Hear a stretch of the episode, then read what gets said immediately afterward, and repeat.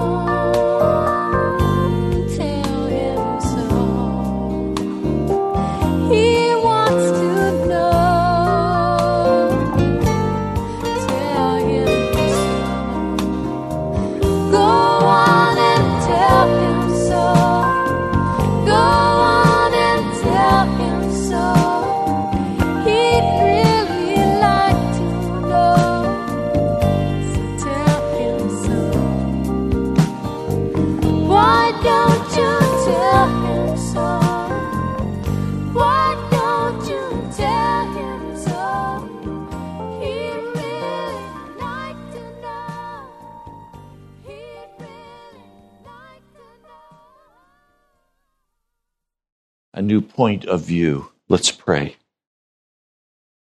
Lord, there are some times when we're just tired of the journey that we've been on, and we need to have a new point of view, a new perspective, a paradigm shift. Lord, I ask today that that could be true for us, that you would give to us a new point of view, that we could look at reality through your eyes.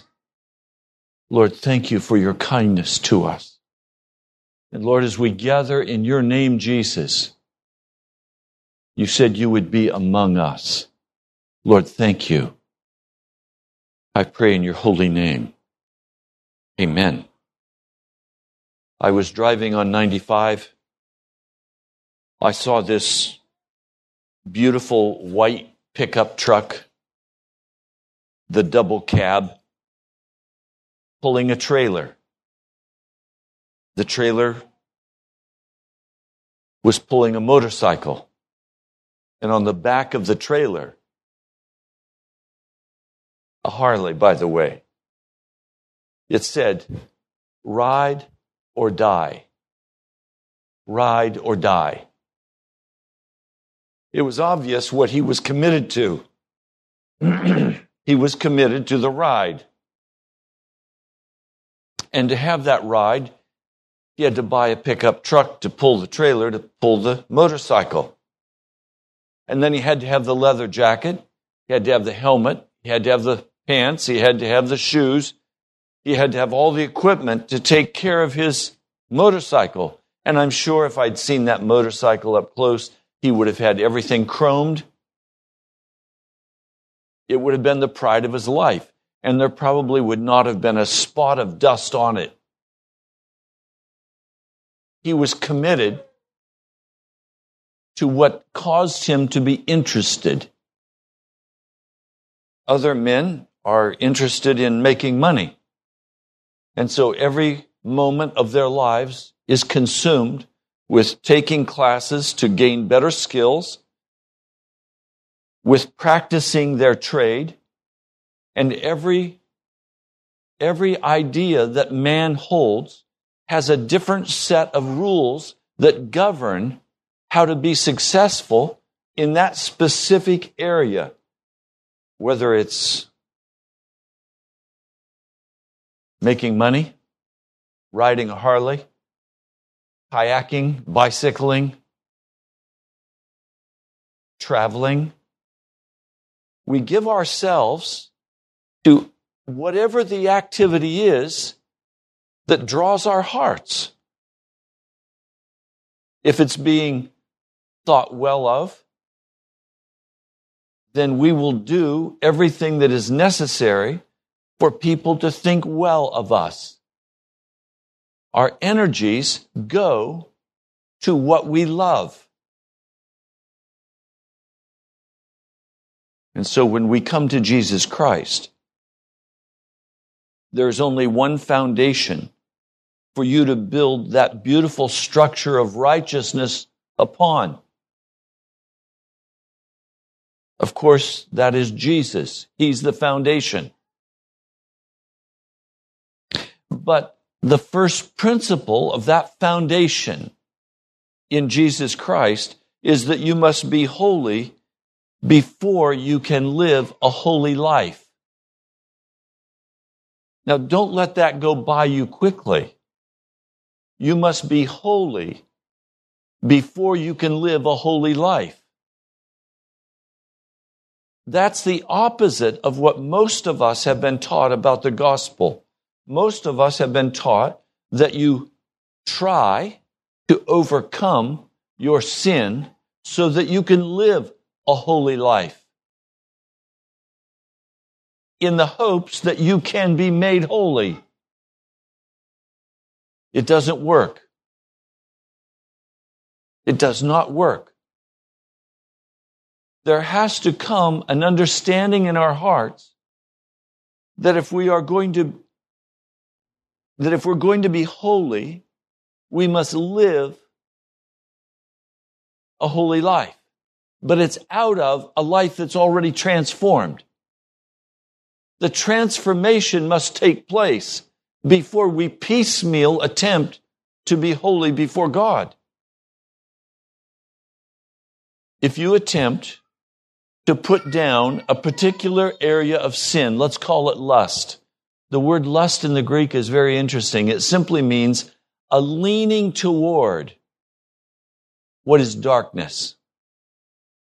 Okay, that's lust. It's not just a sexual issue. It can be a money issue. It can be a, an acceptance issue. It can be anything that your heart is constantly leaning toward. And so you live your life and you recognize, uh-oh, I should not have that sexual lust in my life. I should not have that lust to be angry in my life. I should not have that lust to be the control taker in my life. I have to back away from that. And so as you back away from that and you attempt to put that down in your life, you can successfully do that for a period of time. Two people who love each other, kept apart by their families, they will finally find a way to break out of their families and get to each other. You cannot keep love apart. Love will win in the human heart because that's the greatest desire we all possess, is to love and be loved. And so this lust that you have put down in your heart, this area of temptation that you have conquered, will soon pop up again somewhere else.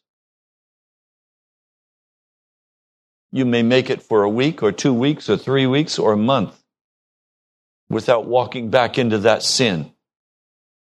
But the day will come when it will rise up and it will sweep you away.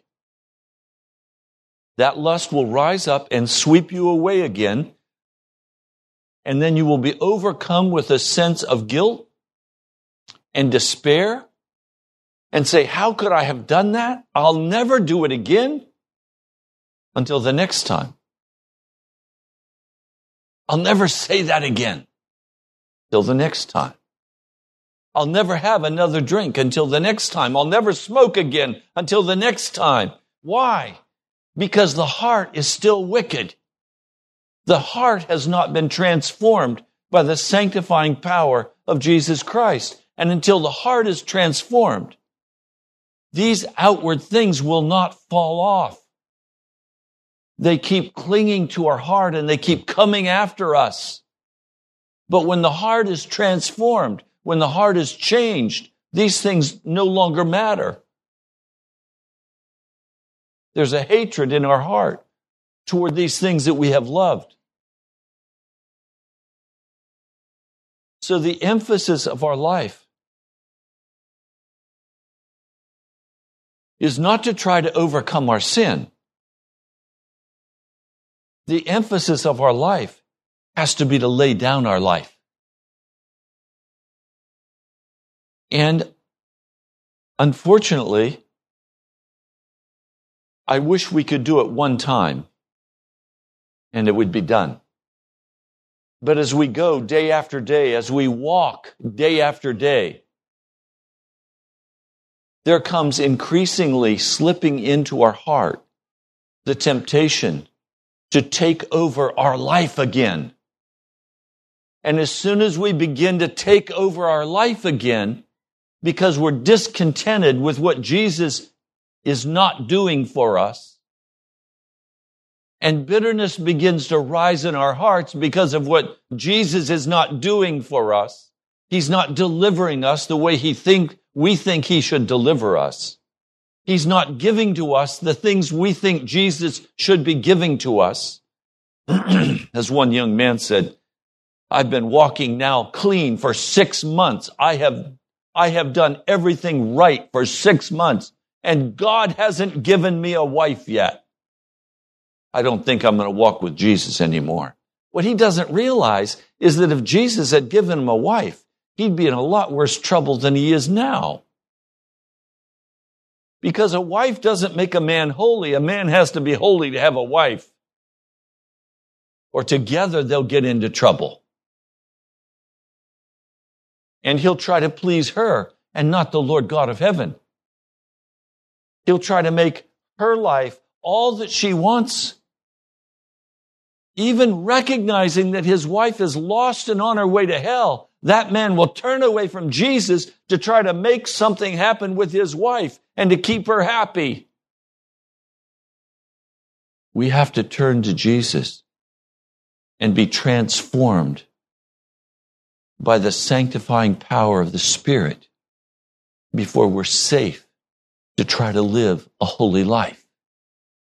A holy life is a burdensome thing to a man who has not been sanctified.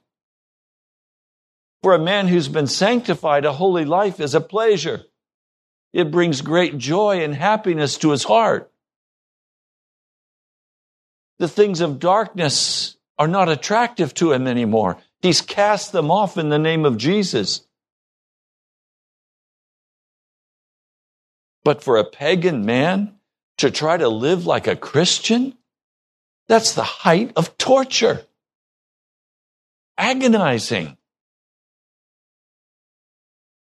And so our choices and our decisions have to be very clearly made, that what we're choosing to do with our life is to give it fully into the hands of Jesus and recognize that all that I have must come from the hand of Jesus and Jesus alone, and to be content with what Jesus gives to me, to be content with what his plans are for me. Now, I'll be honest with you.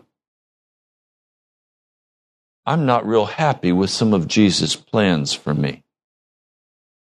They're painful plans. They're not plans that cause me to rejoice, because they go against everything that is in the human heart. But when I fully look to Jesus Christ, and I recognize that I have lost my life, that I am one in him, his joy begins to fill my heart. And I begin to say, Jesus, whatever your plans are, thank you. I want your plans. I no longer need the things of this world to keep me happy. I need you, Jesus, to keep me happy. So when we look in the book of Second Corinthians, chapter four, verse sixteen, therefore, we do not lose hope, though outwardly we are wasting away, yet inwardly we are being renewed day by day. What does that look like? It looks like our bodies are beginning to break down as we get older. It looks like things don't function the way they used to function. I sit with a group of men almost every week from Emmanuel's Anglican Church. These men are all what I would call older men. I laugh at them and I tell them, your social calendars are full. You're visiting your favorite person, your doctor. And the conversation is often around the organ transplant. Who's had the latest heart problems and who's had... I mean, that's just part of the reality of our social mix. Some people's social life centers around their friendly physician. Wasting away because of age. Some wasting away looks like every month going a little bit underwater, not being able to pay for what we need to pay for, not being able to buy what we think we would like to buy, not being able to provide all that we would like to provide. So we're wasting away. For some of us, it looks like friendships that aren't working because we're unwilling to compromise the gospel of Jesus. And it's called us to separate from people who constantly say things and do things that lead to darkness. We don't want to be yoked together with unbelievers. We want to be yoked together with those who are committed to living that holy life. And there's a breaking and a cutting that often begins to occur because we're going two different directions. One is going toward heaven, and one is going as fast as they can toward hell. And we try to catch them, and we try to call them to come and go with us to heaven. But when they absolutely refuse, there will come a time when there will be a breaking in relationship, and no longer will there be any sweet fellowship between us because the distance has become too great between us. One is going to heaven, one has chosen hell. It says, we do not lose heart, though outwardly we are wasting away, yet inwardly we are being renewed day by day. For our light and momentary troubles are achieving for us an eternal glory that far outweighs them all. So we fix our eyes not on what is seen, but what is unseen. Always, I get in trouble when I begin to look at the physical world and I begin to judge my success or failure based on what I see happening in the physical realm. Always I get in trouble when I take that position. You see, I still am naive enough to believe that if I work hard, I should be able to get ahead. If I work hard, I should prosper. Well, I've worked hard all my life. I've not prospered much in the world. This morning I was writing down the names of people that I know who have come to Jesus Christ because of the Holy Spirit moving His Word in my life.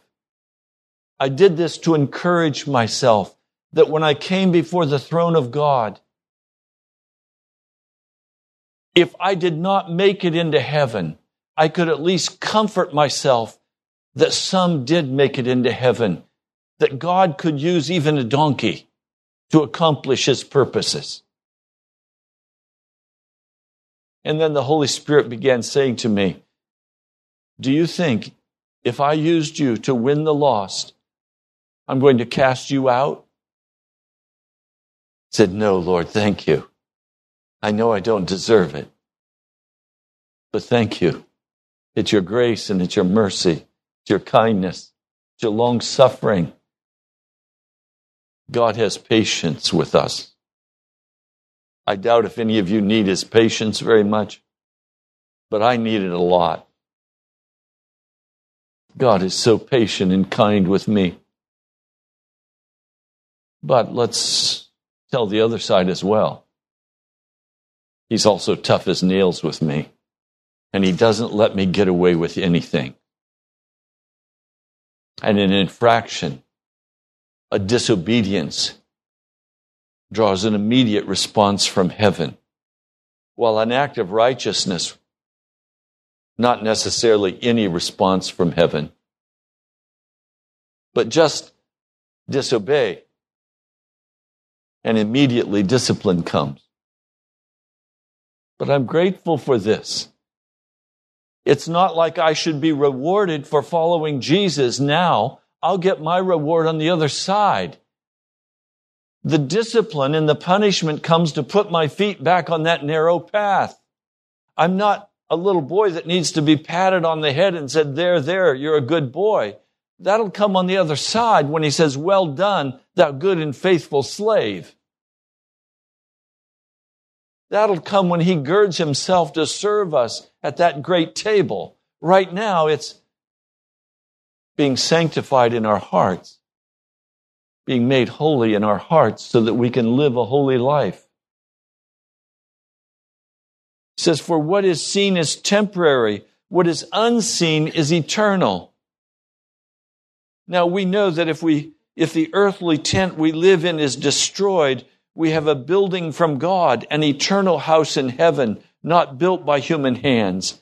Meanwhile, we groan, longing to be clothed with our heavenly dwelling, because we are clothed, we are not found naked. For in this tent we groan and are burdened because we do not wish to be unclothed, but to be clothed with our heavenly dwelling. Any of you groan this week with what was happening in your life? I did. I groaned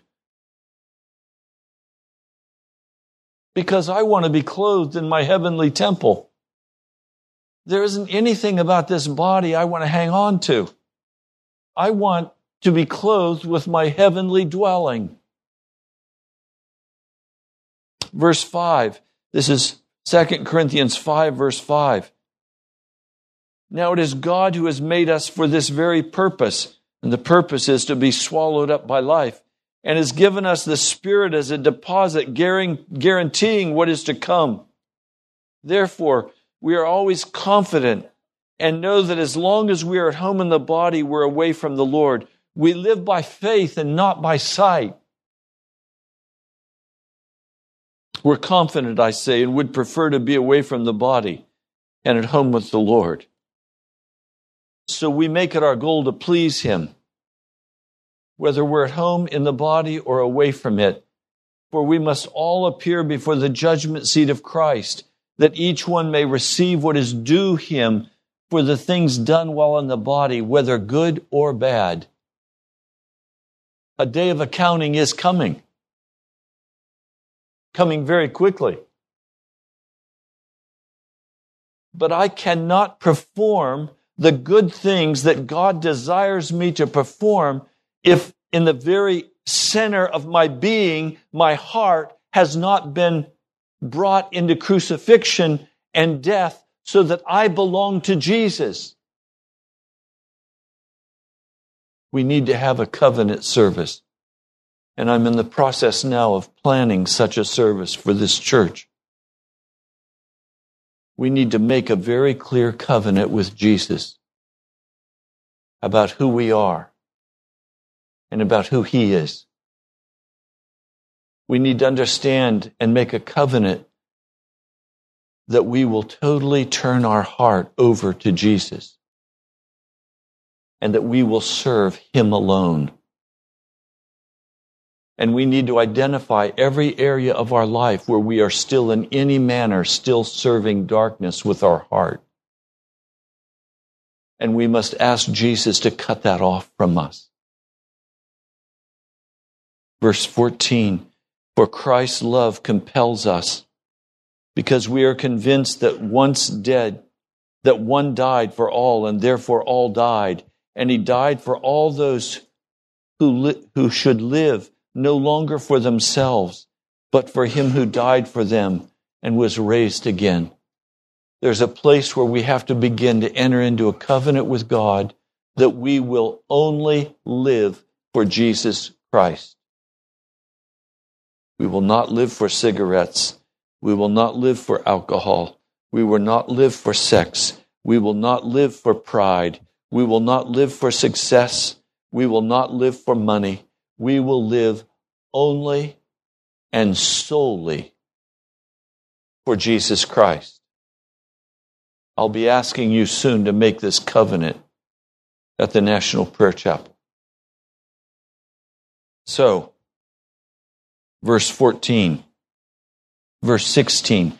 So from now on, we regard no one from a worldly point of view. What is the worldly point of view? What can I get out of it? We will no longer look at anything from a worldly point of view. We will lay down that point of view. Though we once regarded Christ in this way, a man or a woman who has not had their heart transformed will still look at Jesus and say, what can I get out of Him? And many will say, I will be a Christian because I get to go to heaven. I want heaven out of this deal. A man or woman who has totally given their heart over to Jesus Christ no longer looks at Him by saying, what can I get out of Him? How happy will a marriage be if the woman looks at the man and says, I'm marrying him for what I can get out of him? Or the woman says, I'm marrying, or the man says, I'm marrying this woman for what I can get out of her. The marriage won't work. Soon they will discover they are not getting enough of what they want, and they will cast that person away from them. We don't get married to get out of the other person what we want. We get married to give to that other person our love. Not to get something. Now, if each person is in the marriage for one hundred percent of giving, it'll be a happy marriage. But if one's in it for fifty percent and the other's in it for one hundred percent, it's going to be a miserable deal. In Jesus Christ, it's same. If I'm in this for what I can get out of Jesus, I'm going to be miserable, and I'm going to make Jesus miserable with me. I have to be in this because I love him one hundred percent, and he loves me one hundred percent. And I'm here to give him everything I am and everything I have. And can I tell you a secret?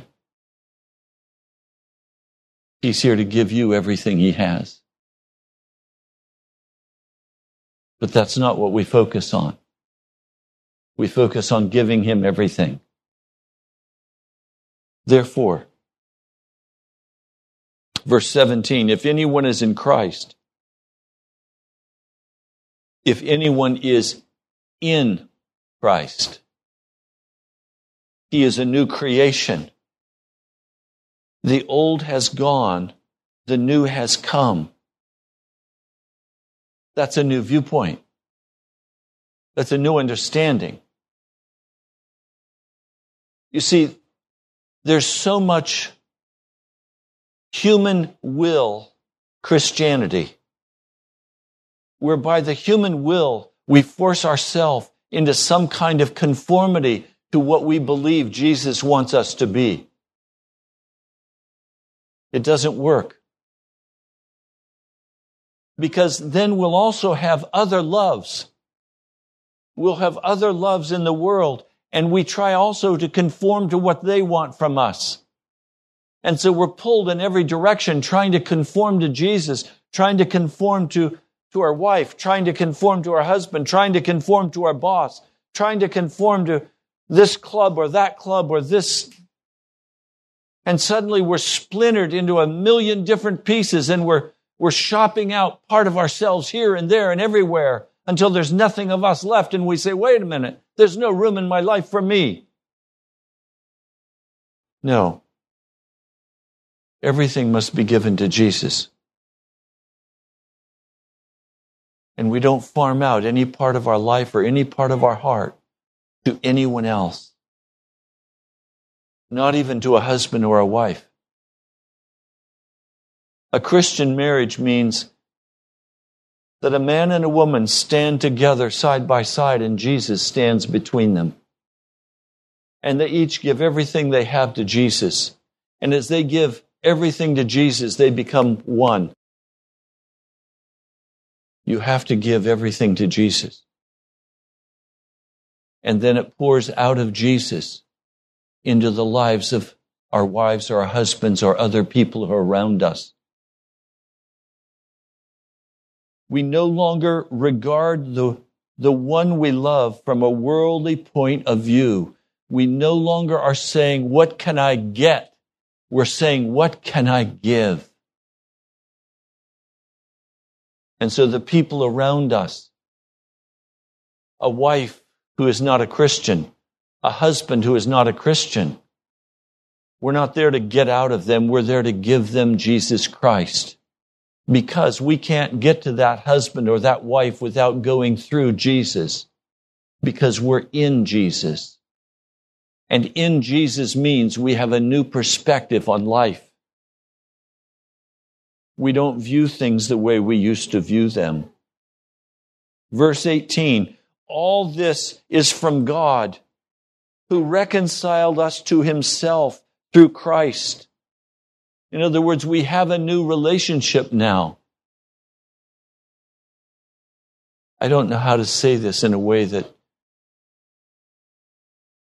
properly reflects the reality. When we come to Jesus Christ, our life is over. And to the degree we still maintain our life, we are hostile toward Jesus.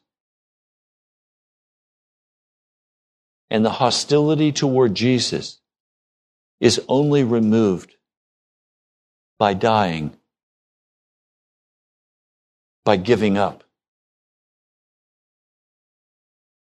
It is a new relationship where I am totally in love with and given to my Lord Jesus. And I don't have any side lovers. I don't have a motorcycle love. I don't have a work love. I don't have a money love. I don't have any love but Jesus Christ. I don't have a Sally love or a Billy love.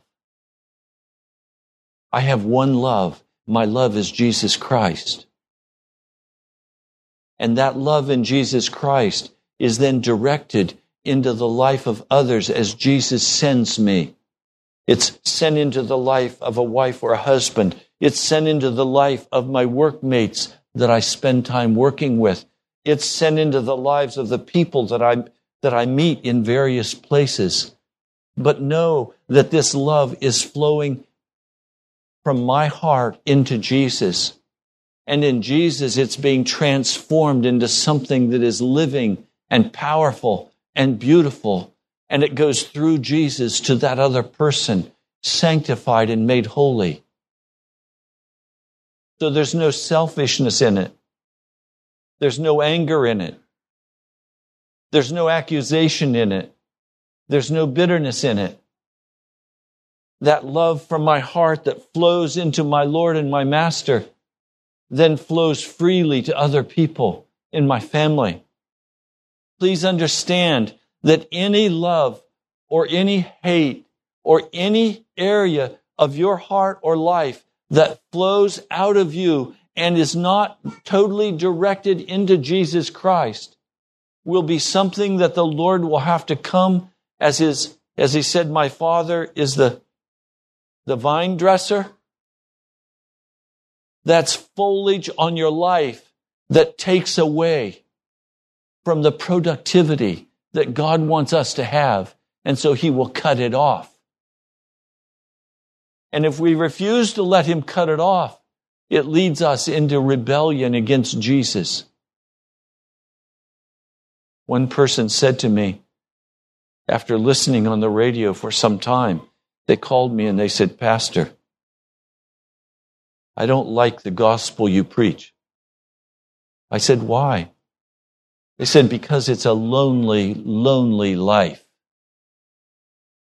I said, no.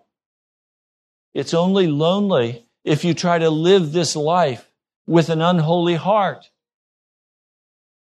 But if you live this life totally given into Jesus Christ, he dwells in you and the loneliness is gone.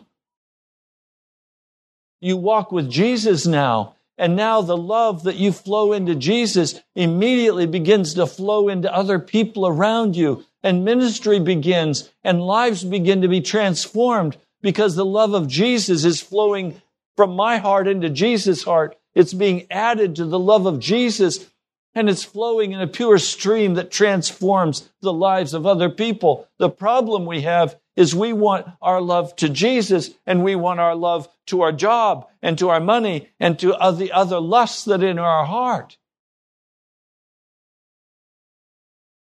When all of that foliage is cut off in John fifteen, and we are now totally given to Jesus, and he is the source of our life.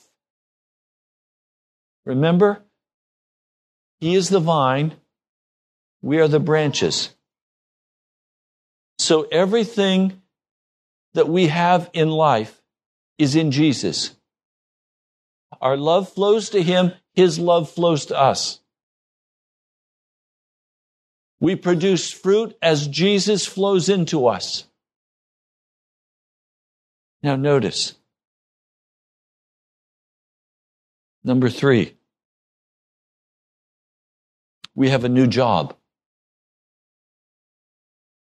We have a new occupation.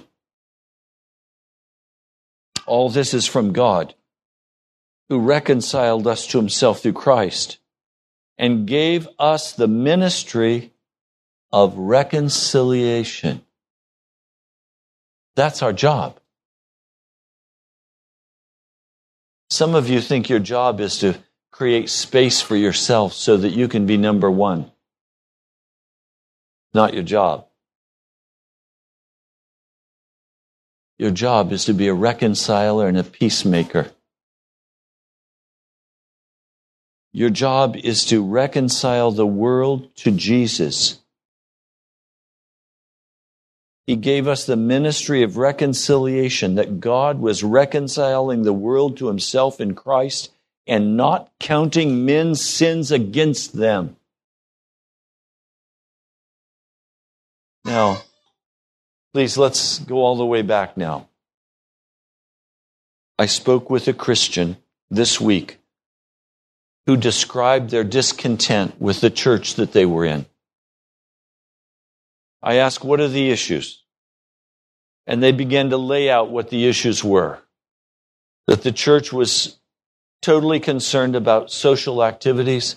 The church was totally concerned about having entertainment, skits, and movies, and concerts, and nothing is said about sin, and nothing is said about Jesus, basically. Oh, Jesus is taught as the wonderful Savior, but not as one who deals with sin. And I said to this person, wait, we have to stop. We have to go all the way back to the beginning. What happened to you in your life that your life was transformed by Jesus? And this person answered, I was at work one day, and suddenly an understanding came into my mind that I was not living right with Jesus, that I was full of religion, but I wasn't living right with Jesus. I said, you just put your finger on the hot button. There will be no change in a person's life until they, by the power of the Holy Spirit, are willing to recognize their sin. Nothing is changed in the life of a person until they acknowledge their sin. When we acknowledge our sin, Jesus can now begin to step in and change the heart. And when the heart is changed, the life will change. So you don't start with changing the life. You start with the heart of surrender, of consecration, of totally giving yourself to Jesus and recognizing you can't clean yourself up. Only he can clean you up. If you look carefully at the book of Romans, and I encourage you to read the first chapter of the book of Romans, you will discover Paul saying there is a righteousness that comes from another source other than the law. There's another amazing source of righteousness. And he says, I'm not ashamed of the gospel because this righteousness is coming from another place. And then he stops talking about that topic, totally changes direction, and begins to talk about how you're storing up wrath for yourself for the day of judgment because of your sin. And he continues that discussion then all the way through the second chapter of Romans, where he finally says, look, the law is to show you how utterly sinful you are. And when you finally recognize the wickedness of your heart, and you're willing to say, okay, Jesus, I give myself to you, I give up. Will you come in and give me a new heart? That's when the journey begins. So when we're talking about becoming reconcilers, you're not going to be able to talk to other people about the wonderful benefits of being a Christian. You're going to have to talk to them about the terrible effects in their life of their sin, about how their tobacco is killing them, or their alcohol is causing them to numb out the reality of God as he tries to deal with them by bringing the pain forth. You know what the word comfort means. It means to come forth with the pain. You comfort someone by helping them see the agony of their heart and not run from it. And it's at that point that that person then has the opportunity to say, okay, I want Jesus. I want Jesus. One great evangelist, we ask him the question, how do you witness to young people? How do you witness to college-age people? He said, I ask them questions and I follow their answers to the logical conclusion until they're ready to commit suicide. And when they're ready to commit suicide, I offer them Jesus as a way out. Very wise. His name was Francis Schaeffer. Very wise. Why would a man in the swimming pool want me to come and dive in and pull him out and rescue him when he doesn't know he's drowning? I'd be charged with assault. But if that man knows that he's drowning and I pull him out, I'll be his friend forever. People have to know they're drowning before you can rescue them. Before you can talk about Jesus, they have to see their sin and they have to hate their sin and say, is there any way out for me? Yes, Jesus. Now you can be a reconciler. Nobody, nobody wants you to walk up to them and say, I know how much money's in your pocket. They're going to say, what business is that of yours? But if you just saw them lose their wallet to a pickpocket, and you say to them, you know, you don't have any money in your pocket. Yes, I do. Where's my wallet? See that man down there? He just took it. Let's go after him. Now you have a friend for life. We're called to be reconcilers, but we can't reconcile until there's something to reconcile. So Paul gives us these three steps, a new viewpoint, a new relationship, and a new occupation. I've been talking a lot about this deep work of plowing. I want to say this kindly without, without any judgment or any condemnation. The reality is, at the National Prayer Chapel, our hearts have not been plowed sufficiently for us to really go after Jesus yet. We have too many other loves that are calling after us, and we have too many other loves that we're giving our time and energy and money to.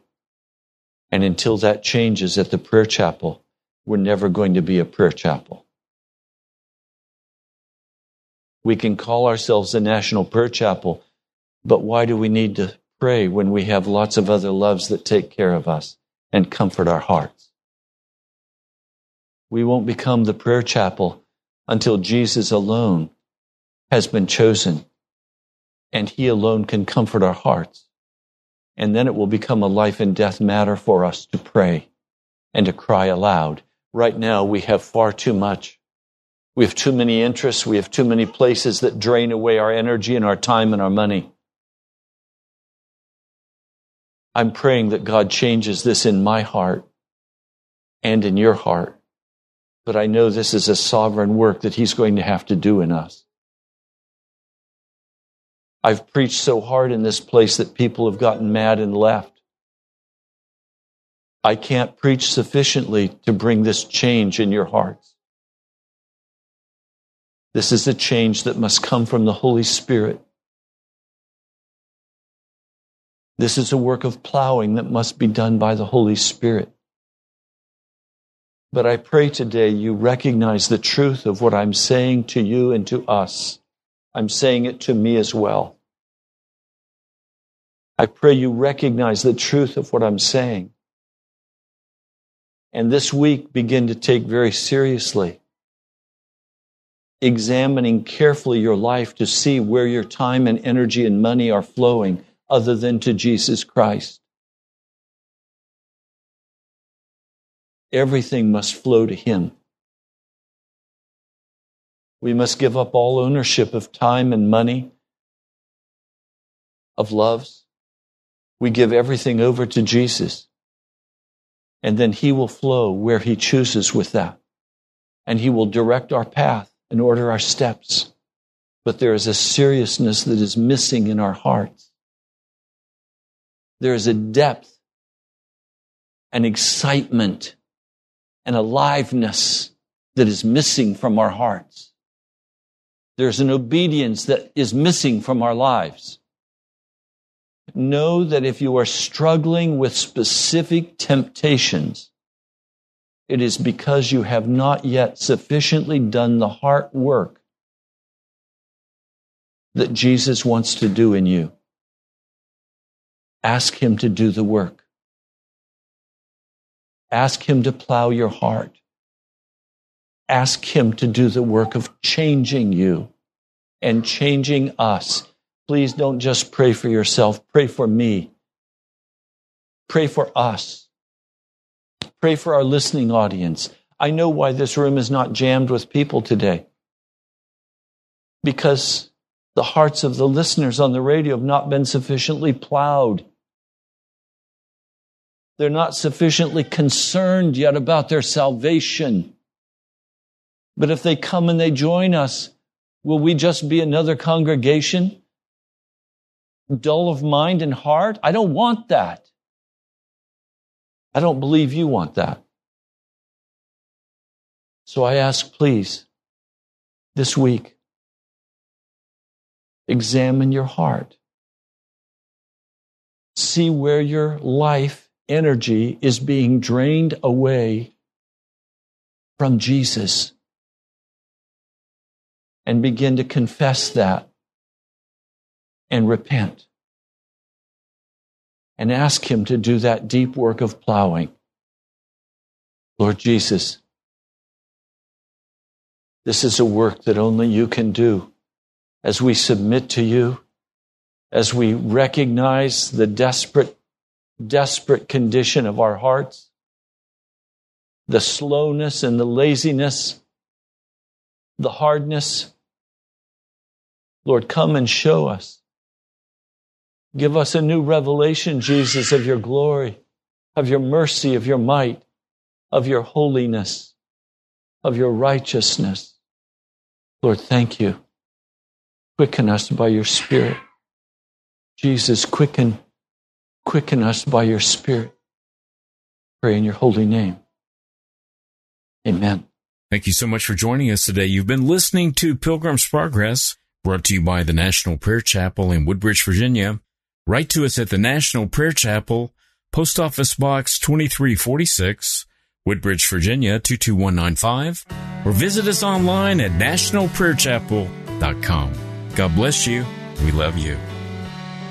Now unto Him who is able to keep you from falling and to present you blameless before the presence of His glory with great joy, with great joy. Now unto Him who is able keep you from falling and to present you blameless before the presence of His glory.